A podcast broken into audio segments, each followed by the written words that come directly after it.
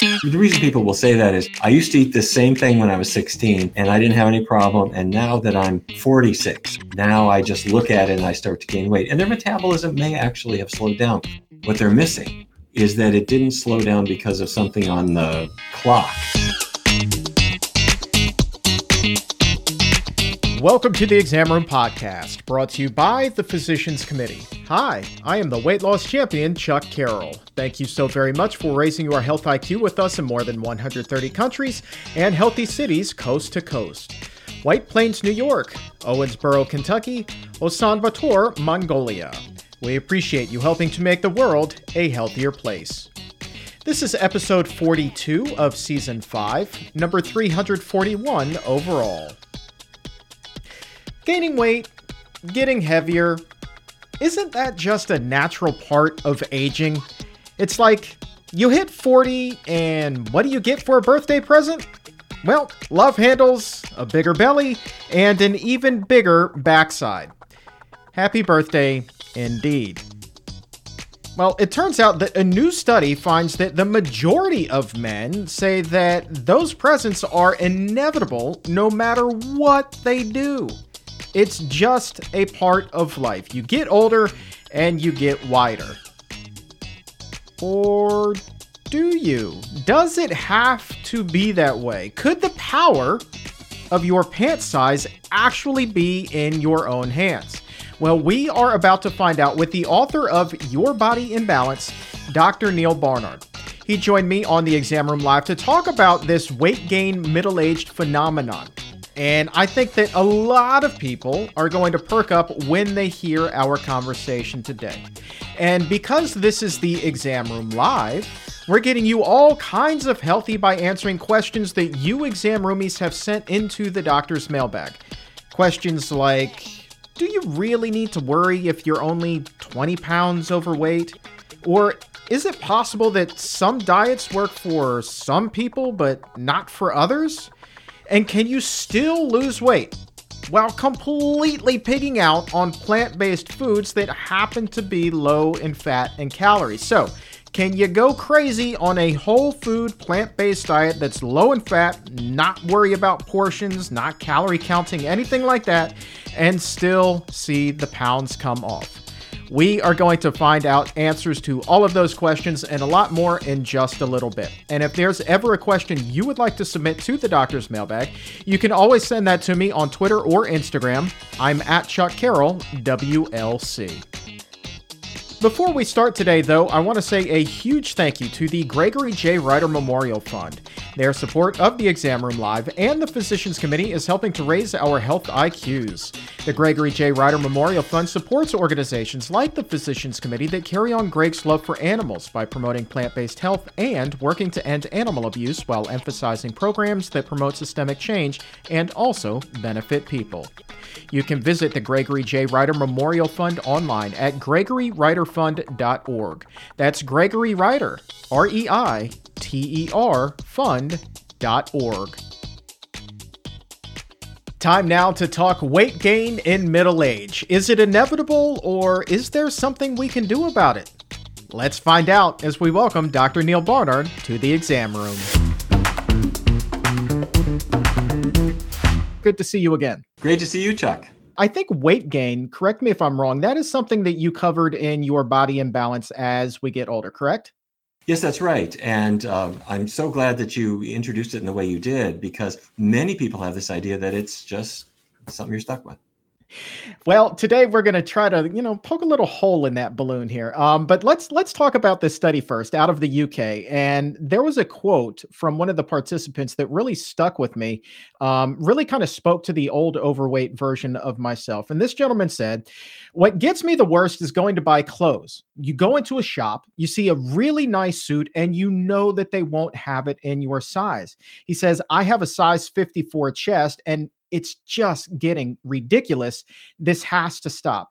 But the same gentleman was among more than a handful who said, No matter what I do, I'm going to pack on the pounds because of stress at home and stress at the job.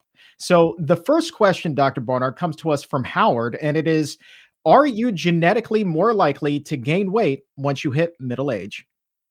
Oh, it, that's a, a, great question, and, and it's on so many people's minds because that's that's really their experience, and this is true for kind of anybody.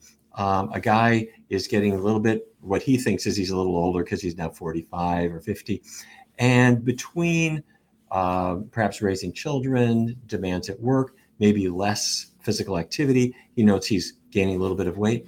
Um, but a, a woman hits menopause, and she thinks, "Wow, with all of the the changes I'm going through, uh, I noticed that I don't lose weight uh, as easily as I did before. And so people often imagine that it's got to be sort of genetic programming that I'm going to gain weight.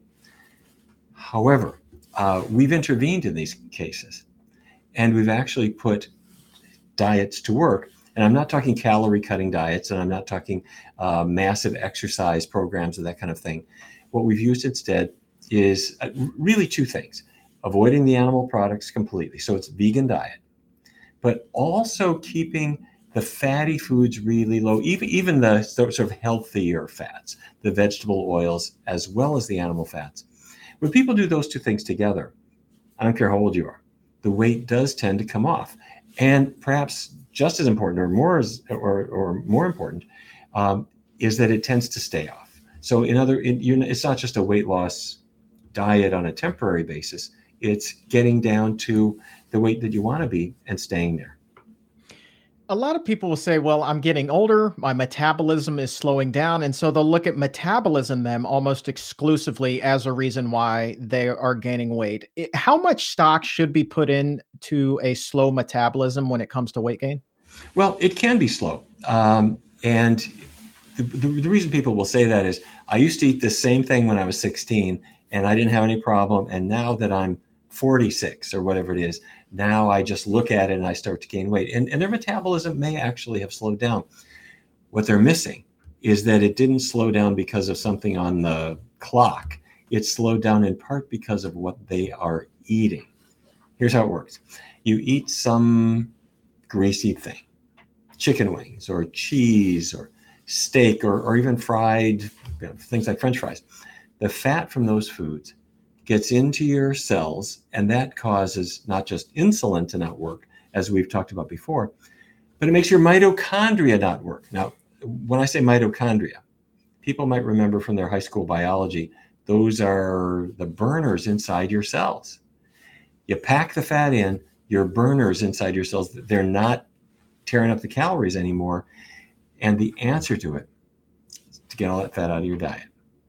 That that allows your burners to recover. And so your metabolism will recover to a degree uh, when you make these changes. It happens rather rapidly, and it's especially noticeable in the after meal period. So that after breakfast, after lunch, after dinner, you're going to be burning calories faster. Wow, that's uh, that's free calorie burn right there, man. That that's pretty good. Um, take a question from Kim. Oh boy, this is a good one, Dr. Barnard. Kim is wondering whether it's possible that some diets work for some people, but not others.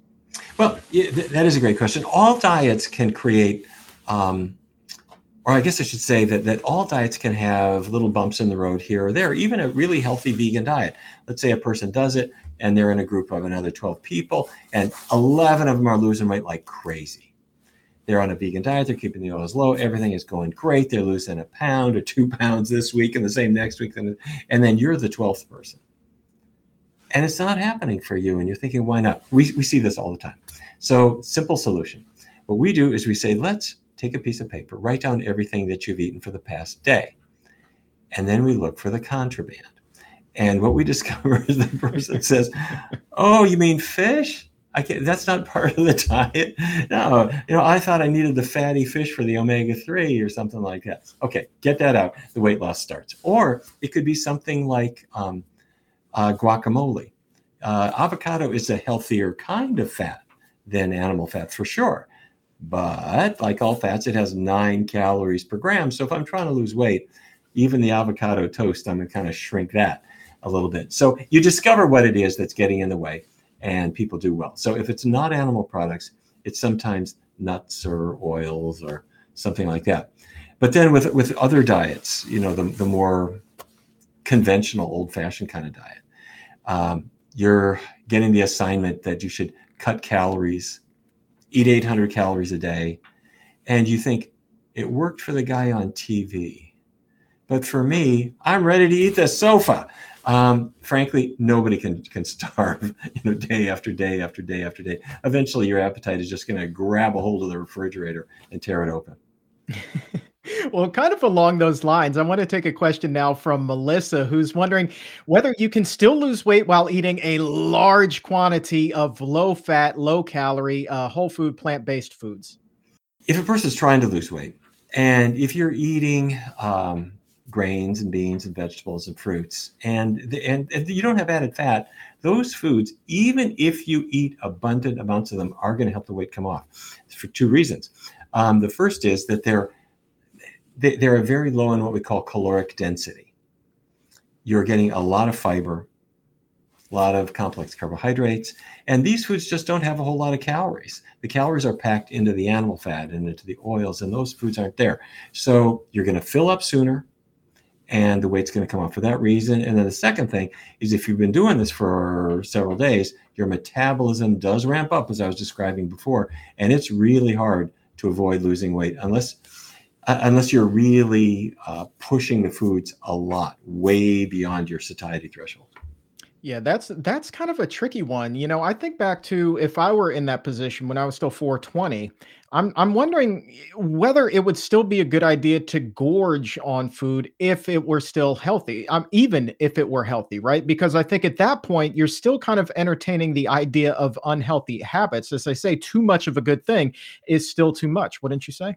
Yeah, I, I, do agree. And what I've been describing now is a person who's responding to their appetite cues. So you're full, you stop. But if a person is really pushing beyond the amounts uh, and, and, their stomach is saying, "Hey, look, I've had enough," and Chuck, I know that you and I have talked about this this before, and you've experienced this, um, and and other people have too. At that point, you really do have to say, "Okay, I've got to stop now." Um, I have to find some way so that I'm not really just gorging uh, beyond the limits. But but for most people, um, the foods that we've described, fruits and so forth, they've got fiber that fills you up. They got a lot of water that fills you up if instead of those um, low calorie, very filling foods, you eat a high calorie food like cheese, meat, by the time it fills you up, you have had a lot of calories. So avoiding those is that's kind of job one. Yeah, don't I know it? And I think that when a person is in a position where they have been overeating for so many years, the risk of them, if even if they have w- good intentions with eating uh, large quantities of healthier foods, the odds of them reintroducing something like cheese or ice cream or hamburgers or steak, french fries, whatever the case may be, it's pretty high. And so then, as you just said, they're going to eat that same amount. They're going to really fill up and then some on those high fat, high calorie foods, and it's just going to worsen the problem. So, you know, there's there's a lot there also from a psychological standpoint that we don't necessarily need to address today. But I, I mean, it, it does kind of go to the fact that weight loss can be like a really complicated issue. It, it really can be. And I have to say, I really like the idea of keeping a, a short term focus a person doesn't have to think, what am I going to eat in the year 2055? Let's fo- let's focus on today. Let's focus on the next couple of days. And I've heard you say, you know, if I'm kind of a food addict and today is my first day without the food I crave, I'm going to not have such a hot day today. I'm going to feel kind of crummy. And I just resolve myself to it. That's the way today's going to be. I'm going to miss it, but it passes. You're going into the tunnel. You're going to come out of the tunnel. And when you do, you're going to feel so much better because you've broken free. All right, let's uh, talk about uh, BMI here. I'm curious, uh, what do we know uh, typically here when it comes to the BMI of those eating a vegetarian or even a whole food plant based diet versus those who are eating the standard American diet? We got some really good information from the Adventist Health Study. And, and you know, Seventh day Adventists have been under the microscope of researchers for decades and decades because they are just everybody's favorite population to study huge number of people um, in California, especially, but elsewhere too, and almost entirely non smokers, almost entirely teetotalers. So they're great to study. And what they have found is that within this group, they vary quite widely in diet uh, for religious reasons. They're supposed to be health conscious. Uh, vegetarian diets are smiled on, but they're not followed by everybody. Within that population, what you see is that comparing meat eaters, people who eat meat every day, to a person who eliminates, uh, say, red meat. and has just chicken, um, chicken, fish, and maybe the next uh, group would be just people who eat fish. Uh, the next group down would be people who don't eat any meat at all, but they have dairy products and eggs, and ovo lacto vegetarian. And finally, vegans, no animal products at all. When you go down those five steps, what you see is the BMI just drops, drops, drops, drops, drops. Everybody's eating the foods they want. They're eating until they are full.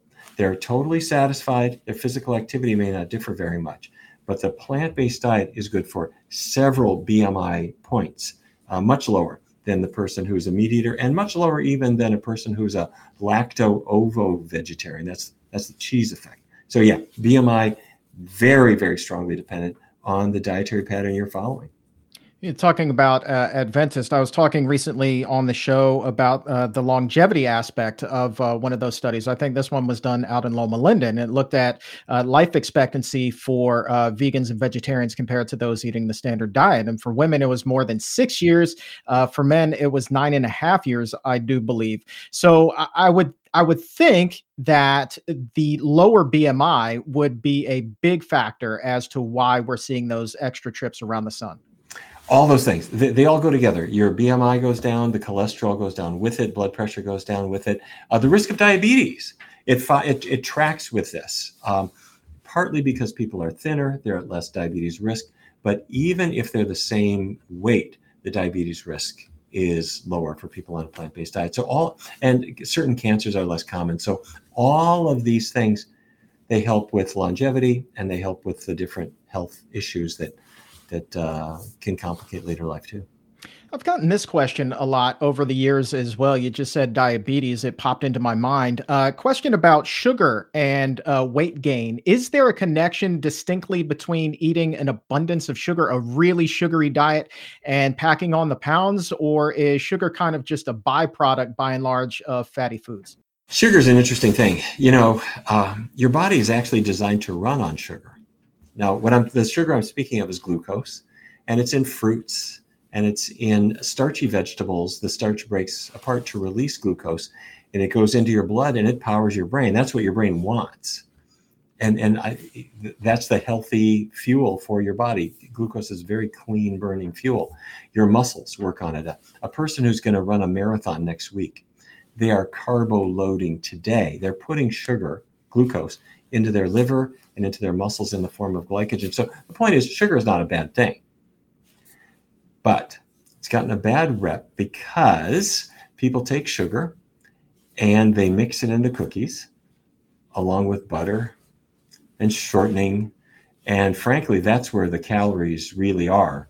Um, so people will blame the carbs, but it's really the, the hidden fats that are the, are the biggest driver of weight gain. And we see this with um, uh, cakes pies, uh, a lot of baked goods, and, and many other things. Now, ha- having said that, I don't want people to imagine that sugar is always you know, totally innocuous. If you take a, a Coca Cola or a Pepsi or something, you know, those kinds of things, um, they're not the, actually the biggest driver of weight gain, but that's just a bunch of sugar that you, the body doesn't really need at all we talked about uh, nuts and avocados a little bit earlier. Patricia's wondering specifically, though, about some other high fat plant foods uh, and chia and flax seeds. Do you need to be cautious with those as well when you're trying to lose weight? Uh, not in the portions that they're they're usually that people usually have. They have maybe you know a tablespoon or something like that. They throw on the the amount of fat in that is really quite modest. If you have about an entire ounce of chia seeds, it's maybe nine grams of fat, something like that. Um, and so a person's not going to use that much. Nonetheless, I, I can virtually guarantee there are people hearing this right now, watching this right now. They're like, okay, well, even still, what are some alternate sources for omega 3s? We talked a lot about the importance of them the last time you were on the show. Yeah. Oh, and don't get me wrong, chia is fine and, and flax seeds are fine. Um, but I got to tell you, my favorite um, omega 3 source is the last one anyone would think of, and that is green leafy vegetables. What? They don't have any fat at all in them, do they? Well, actually, if you send some broccoli to the lab, they will tell you it's about 7 or 8% fat. And a very large proportion of that fat is omega 3. What matters is not so much how much fat you're eating. Um, which, well, let me put it this way if you're eating a lot of fat, you're going to gain weight. But from a health standpoint, what your body wants is a high proportion of your fat as omega 3. So if you're not getting very much fat because you're avoiding the added fats, but the traces of fat you're getting are the ones from green leafy vegetables, that's really high omega 3 proportionately. And that's what's going to help your body. Now, so you can do it with, with green leafy vegetables. You can do it with flax and chia. That's fine. Um, some people will do it with supplements if you want, but most people don't really need to do that. Um, they do sell the vegan DHA supplements, vegan EPA supplements. Uh, they're just like fish oil, just without the without the smell. Um, so you can do that. Um, one last point: um, there there has been a literature that people are looking at about whether uh, the, the omega threes can protect against Alzheimer's. We don't really know the the answer to that question yet, but uh, some studies have suggested that people whose diets are really low in omega 3s might be at higher risk. Uh, but when people go to the store and they buy fish oil and they start supplementing, it turns out that some of these, at, at least for the guys, their risk of prostate cancer goes up from the omega 3 supplementing, the DHA and EPA. What do we do? Um, nobody knows the exact answer yet, but what some people are doing is not supplementing until they test you can test. Uh, there's one. There are many companies. One is called OmegaQuant. You go on their website. You pay them a certain amount of money. They send you a test kit.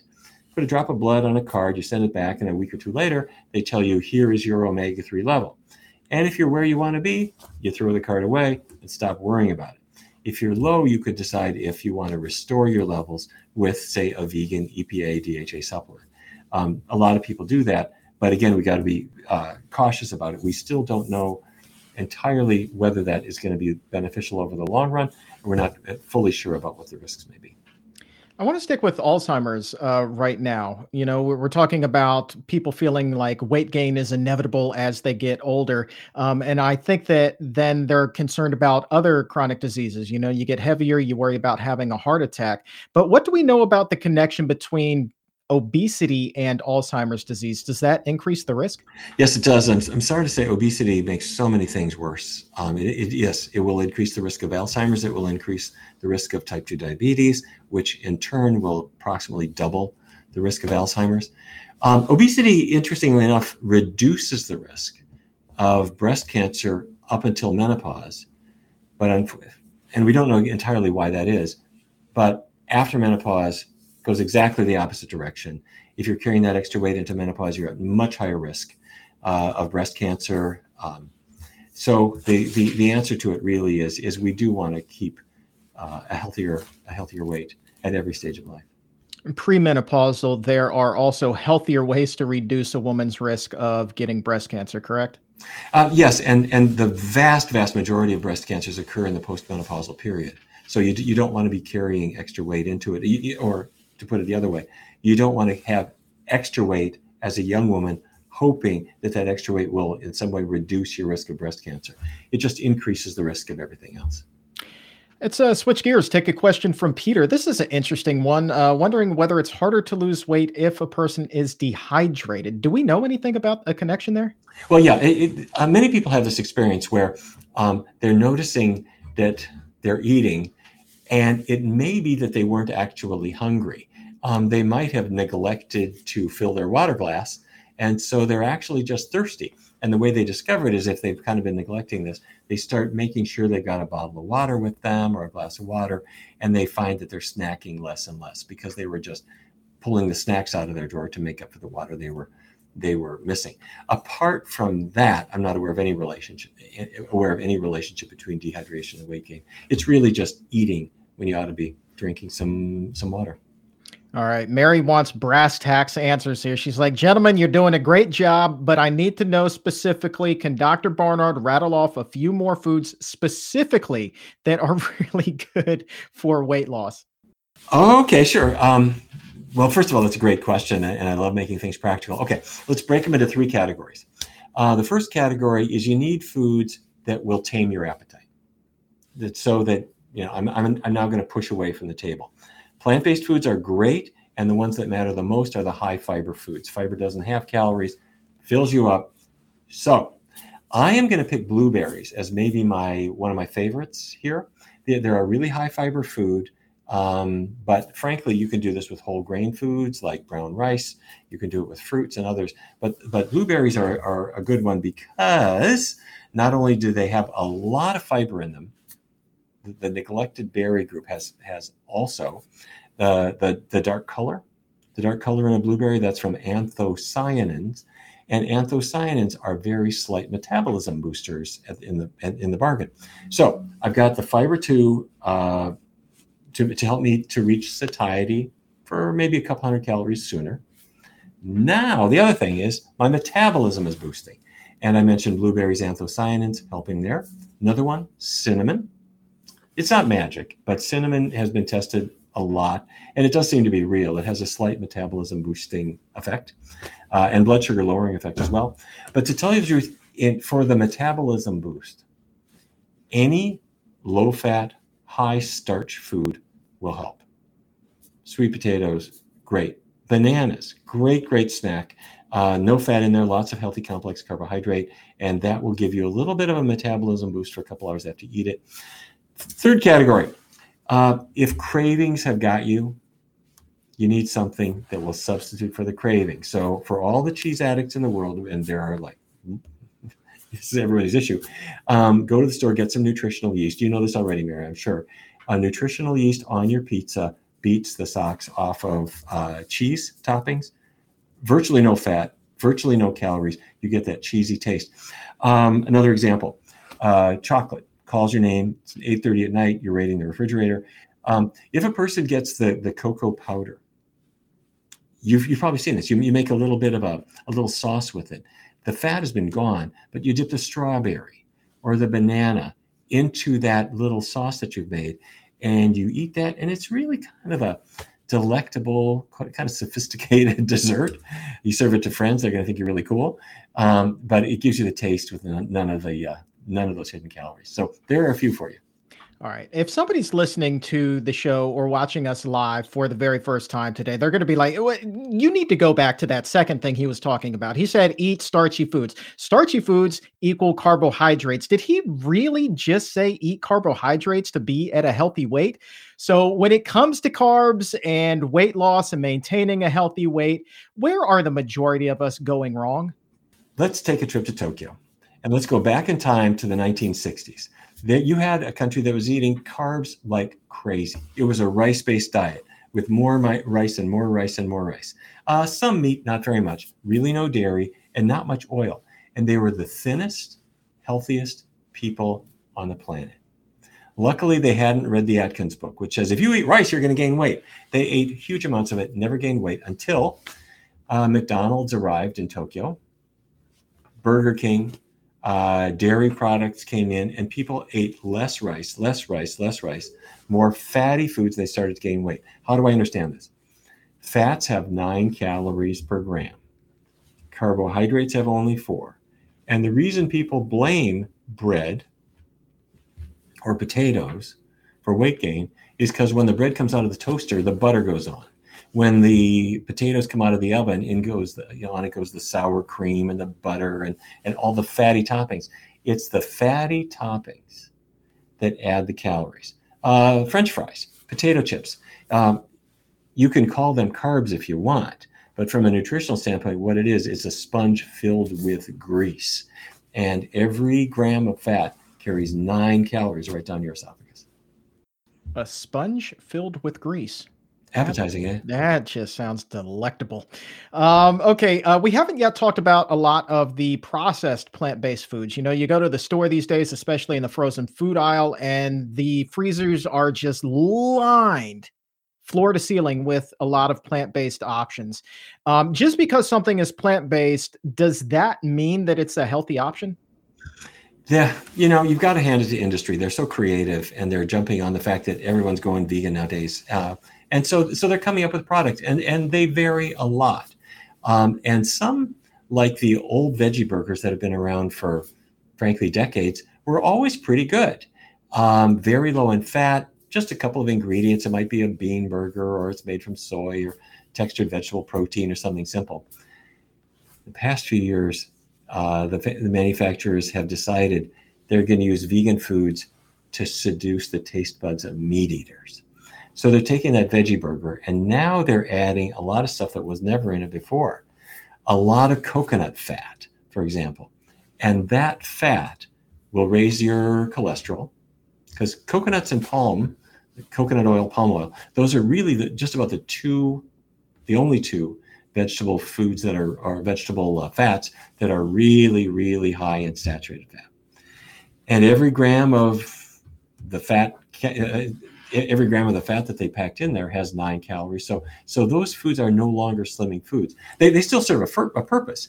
They, for the person who's a in the wool meat eater and who eats an impossible burger, I mean, it's marginally better than what he's eating before, and it proves to him that he doesn't need meat. That's good. But if you're already following a healthy vegan diet, what you really need is not that processed stuff so much. What you really need is simple foods, the beans, the grains, and the vegetables, and they can turn into wonderful foods, but um, they might be really better choices than some of the other things. Now, now, Chuck, really, really quickly, I don't want to have people feel like it's a terrible thing to ever have a, a processed food.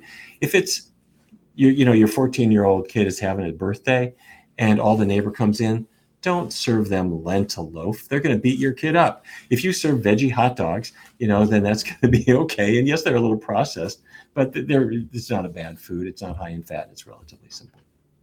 We have time for just a couple of more. Uh, we do have somebody right now, Dr. Barnard, who's wondering about uh, going plant based for the very first time, eating a plant based diet, but they're concerned because they've been on so many diets previously and none of them turned out to be sustainable. The longest they say that they lasted was three months. They had success for three months and then the wheels came off.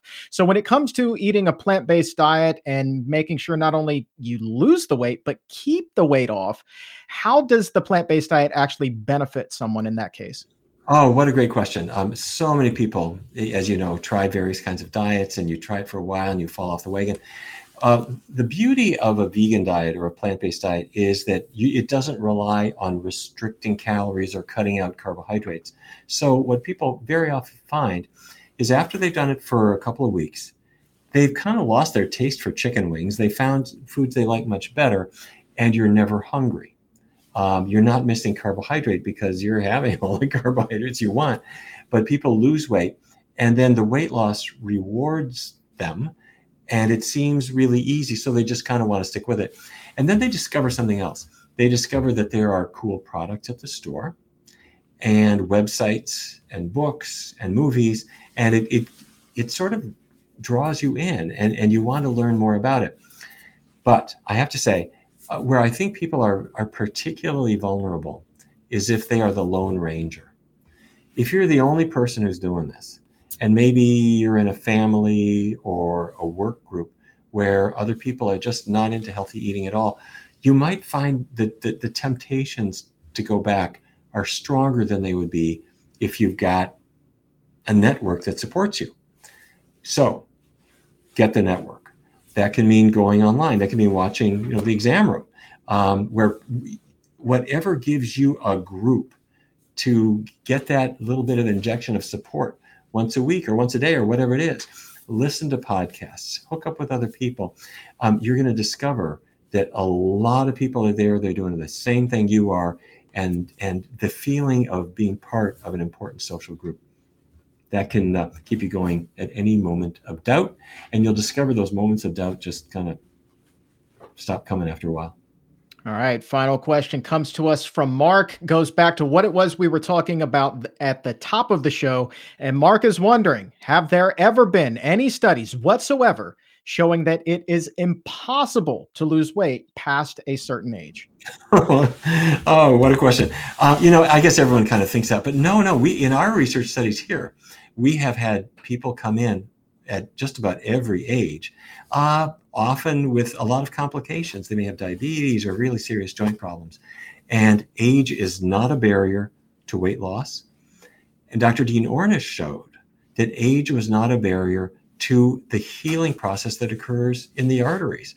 The key is a really healthy diet, getting the animal products out, keeping the grease out. I don't care how old you are. I also don't care how young you are it's a healthy way to go at any age. Basically, what you just said is it's never too late.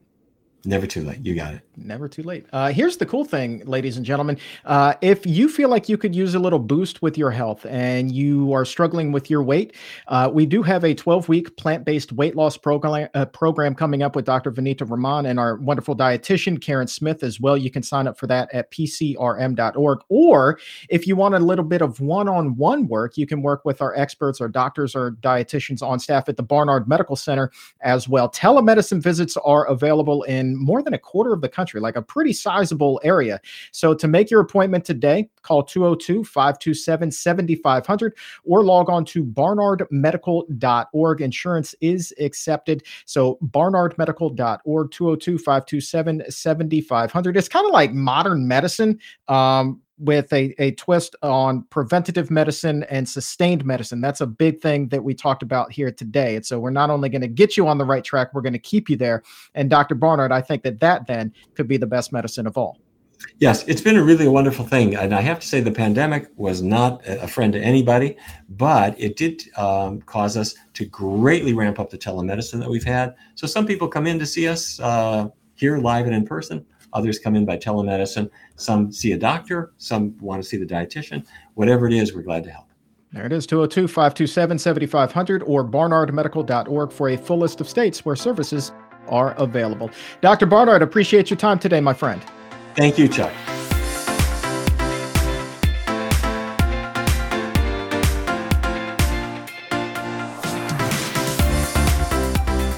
If you feel like you've raised your health IQ by a point or two, please go ahead and subscribe to the Exam Room podcast by the Physicians Committee on Apple Podcast or on Spotify, wherever it is that you get your shows. And when you subscribe, please also leave a five star rating because it helps us get these life changing facts to the people who are desperate for change, but they think that change just can't happen for them. It's not in the cards.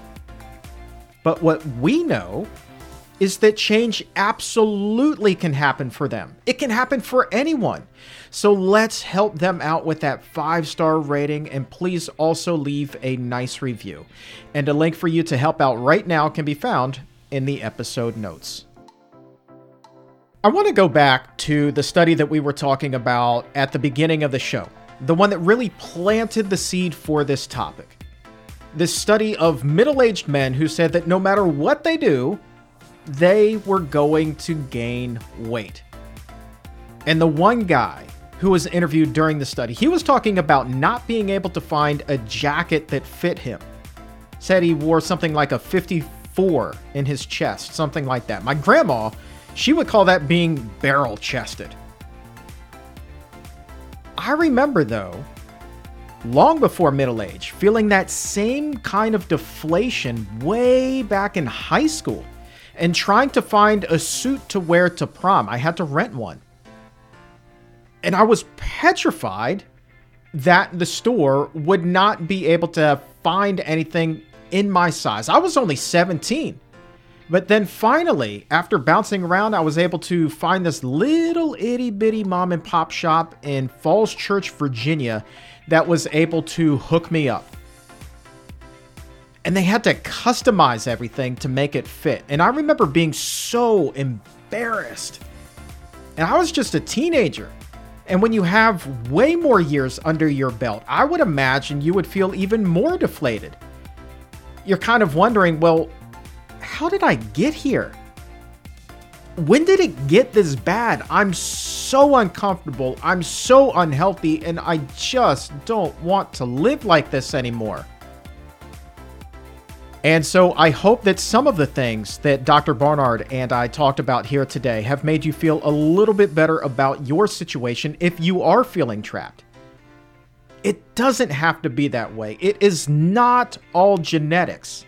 Because what your mom and pop gave you doesn't dictate who you are today. And think about it like directions, right? They've given you one set of directions to get somewhere, but in life, you are absolutely free to go any way you want. So their DNA roadmap may say, hey, turn left.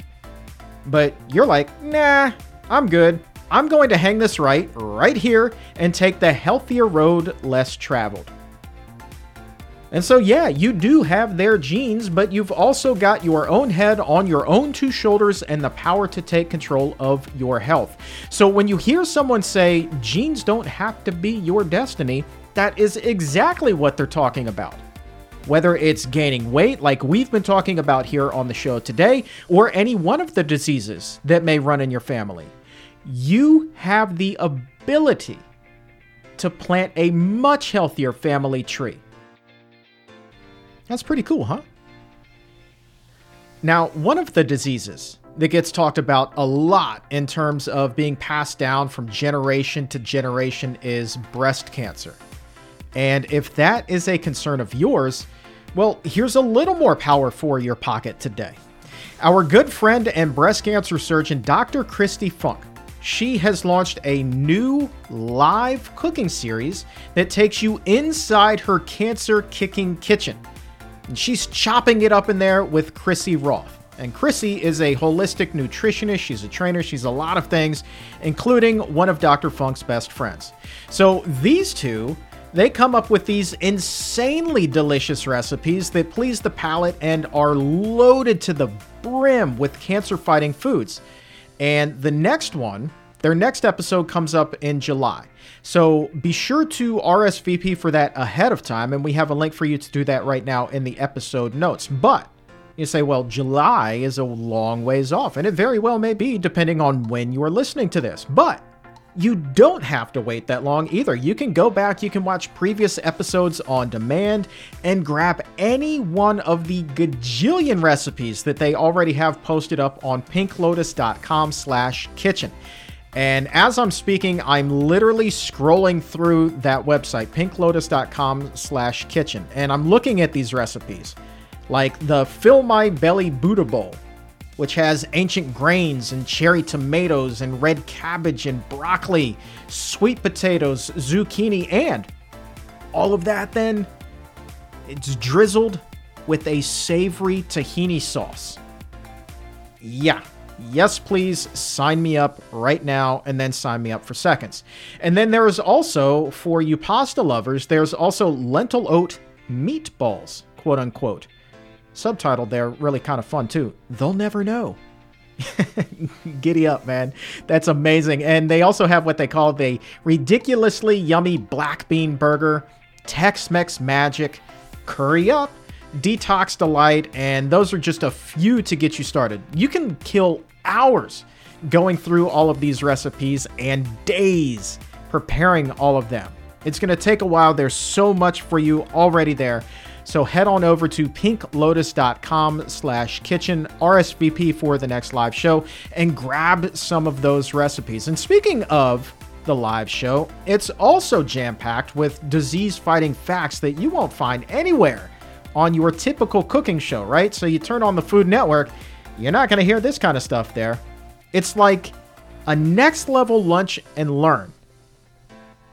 That's exactly what it is. It is a next level lunch and learn. Plus, they've got some giveaways, and Dr. Funk and Christy will also be there to answer your questions live. So pinklotus.com slash kitchen is the place to be for RSVPs and to snag some of those out of this world recipes that'll take your risk of cancer and it will smash it, mash it, ball it up, and throw it right into the trash. And take that risk, shove it way, way, way down. All good stuff. Can't wait to talk to Dr. Funk a little bit later on this year for our Let's Beat Breast Cancer Campaign 2022 edition. Before we wrap up today, I want to say one more time a huge thank you to the Gregory J. Reiter Memorial Fund. Their support of the Exam Room Live and the Physicians Committee is helping to raise our health IQs and makes this episode possible. The Gregory J. Reiter Memorial Fund supports organizations like the Physicians Committee that carry on Greg's love for animals by promoting plant based health and working to end animal abuse while emphasizing programs that promote systemic change and also benefit people. You can visit the Gregory J. Reiter Memorial Fund online at gregoryreiterfund.org. That's Gregory R E I T E R, fund.org. And for today, that is going to wrap things up. I want to say thank you one more time to Dr. Neal Barnard for being here, raising our health IQs, and sprinkling on a little inspiration. And for everyone here at the Physicians Committee, I am the weight loss champion, Chuck Carroll. Thank you so very much for listening. And remember, as always, keep it plant based.